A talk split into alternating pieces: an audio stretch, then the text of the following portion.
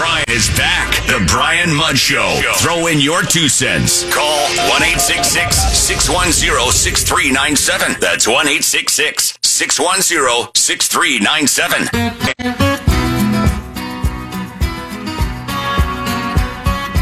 We've got capacity and all of our ports can offer these businesses good incentives if they reroute their ships. We've already had some ships rerouted. Uh, we expect to have more. But if you're going to sit off the coast for days on end, you might as well just bring it to Florida. We've got great logistics on the ground that can get it to market. And uh, we're happy to be able to step up because there are empty shelves. This is driving inflation. This is going to cause shortages. We already see shortages. It's going to affect the Christmas season. So I think Florida can be part of the solution here.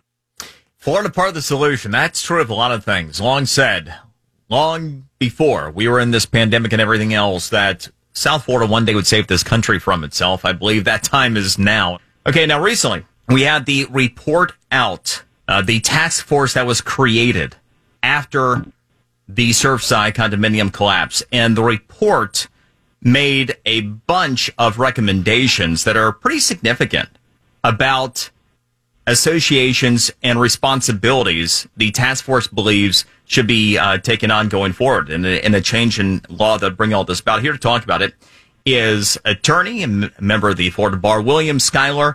Uh, he's also at the American College of Real Estate Lawyers and specializes in condominium and plan development law on uh, task force. So, William, tell us a little bit about this report and these pretty substantial changes that it sounds like are being proposed here. Good morning, Brian. Bill Sklar here, and I'm pleased to be with you and your listeners. Um, First, a, a, couple of facts that might be of interest that we, we said in the task force report, which we were formed within days of the uh, horrible disaster in, in Surfside. We did not investigate, and that's still ongoing, the causation or the multiple potential causes of the Surfside building collapse disaster, but we looked at intensely with much presentation by many officials and others the how we can change the laws of Florida to mitigate or prevent such a disaster from occurring. One fact of the one and a half million condominium units in the state of Florida, over 912,000 are more than 30 years old. So 66% are more than 30 years old. Yet, we have no in- maintenance or inspection standard in our laws, in our regulations for those condominium units. And let me start there because it's really an important distinction to make. The studio you're broadcasting in, the office building I'm in, residential rental apartments, hotels, each of those have lenders and investors and private equity, and all of those require maintenance protocols which are well established by numerous associations uh, for offices, residential rental, but there are none, none for condominium residential associations. So that's the first major area there needs to be a maintenance protocol, a baseline by which the boards of directors who are well intentioned for the most part and well meaning and want to do the right thing for their neighbors, but they have a professional baseline to implement for the maintenance of their condominiums, and there is none in our statutes or our regs. So we call for, within the next three years, there must be by a certified, or excuse me, by a uh, structural engineer, a, a maintenance protocol. Now, you say, wait a minute, where do we start? Well, we actually have in our statute something what we have when these condos are turned over from the developer to the unit owner elected boards, there is what's called a turnover inspection report. And it has 13 items, including structure, electrical, plumbing, pool, elevators, etc., etc. We recommend adding waterproofing to that, but we said there's a baseline. Let's add to it that developers get from all their contractors, their roofer, their structural contractor, a maintenance protocol and hand it over to those newer associations. But the problem is that law has only existed for the past 13 years since 2008. And that's why we're saying all associations, especially since 60% of them are more than 30 years old, have to come up with this maintenance protocol. So that's the first thing, the maintenance. The second thing is inspections. And this has been a real issue, and frankly, it's an issue being investigated relative to Champlain Tower South. But not focusing on that particular property, there is no inspection standard. So, what we're recommending, and the way to remember it is the four C's credentials, content, continuity, and communication. What does that all mean? It really means that we believe that every five years there needs to be a, an inspection report, again, from a structural engineer or an architect licensed in Florida as to those 13 items in the statute, and yes, that includes all those items. And admittedly, it's going to cost a little bit of money the first time they do it, less money to update it every five years.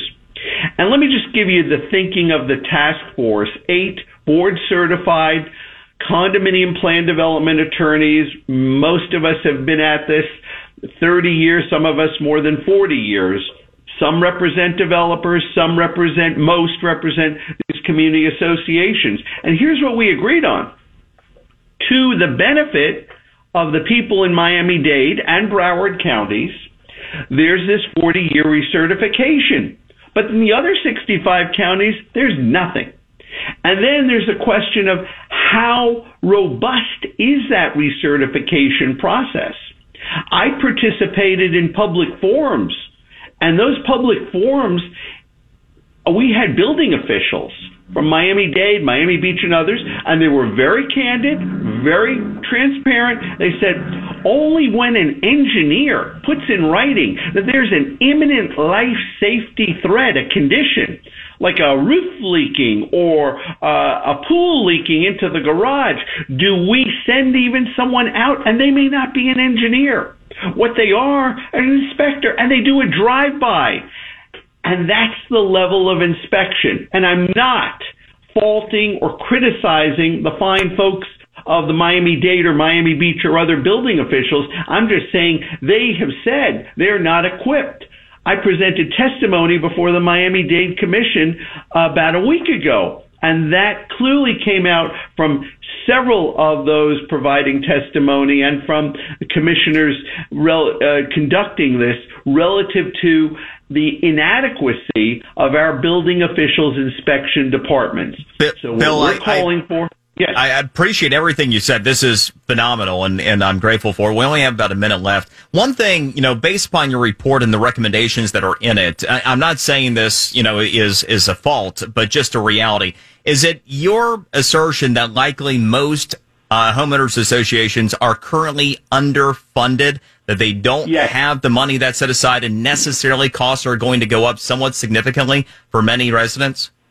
Yes, real simply, our reserve statute, which can be waived annually and is by many older associations, it's only repainting, repaving, and re-roofing. We call for a more robust uh, reserve based on those 13 items. We make it tougher to waive 75%.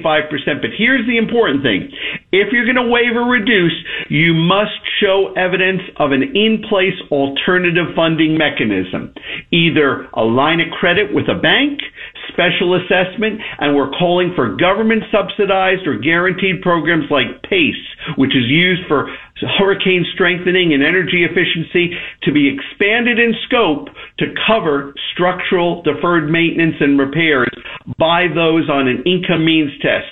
So if there's an 80 year old resident and he or she cannot afford to pay the 50,000 special assessment, they can go get a low or zero interest mortgage and pay the extra 40, 50 dollars a month so there are funds there to pay for the structural maintenance of the condominium property. And we're also calling for the feds to do this in their infrastructure financing. Why should the concrete and rebar be any different than the roads leading up to the condominium? It is infrastructure. It should be maintained. No one should go to sleep at night wondering whether there's been maintenance. Finally, transparency. Every board must have a duty to give those inspection reports within 10 days, increased websites for the unit owners. There must be more board transparency, and we call for that. I call it TRIM transparency, reserves, inspections, and maintenance. And that's what must be done. And we do that in our report, and we're going to work with the legislature and the governor to hopefully legislate it and implement it. Bill, thank you very much. I appreciate you taking the time to explain that to us. It certainly is robust finding that has numerous implications going forward. We'll continue to follow this. Bill Sklar, again, attorney and chair of the task force that put all of this together in the wake of the collapse at Champlain Tower South. And we'll be back with today's Q&A of the day here on the Brian Mudd Show, News Radio 610 WIOD.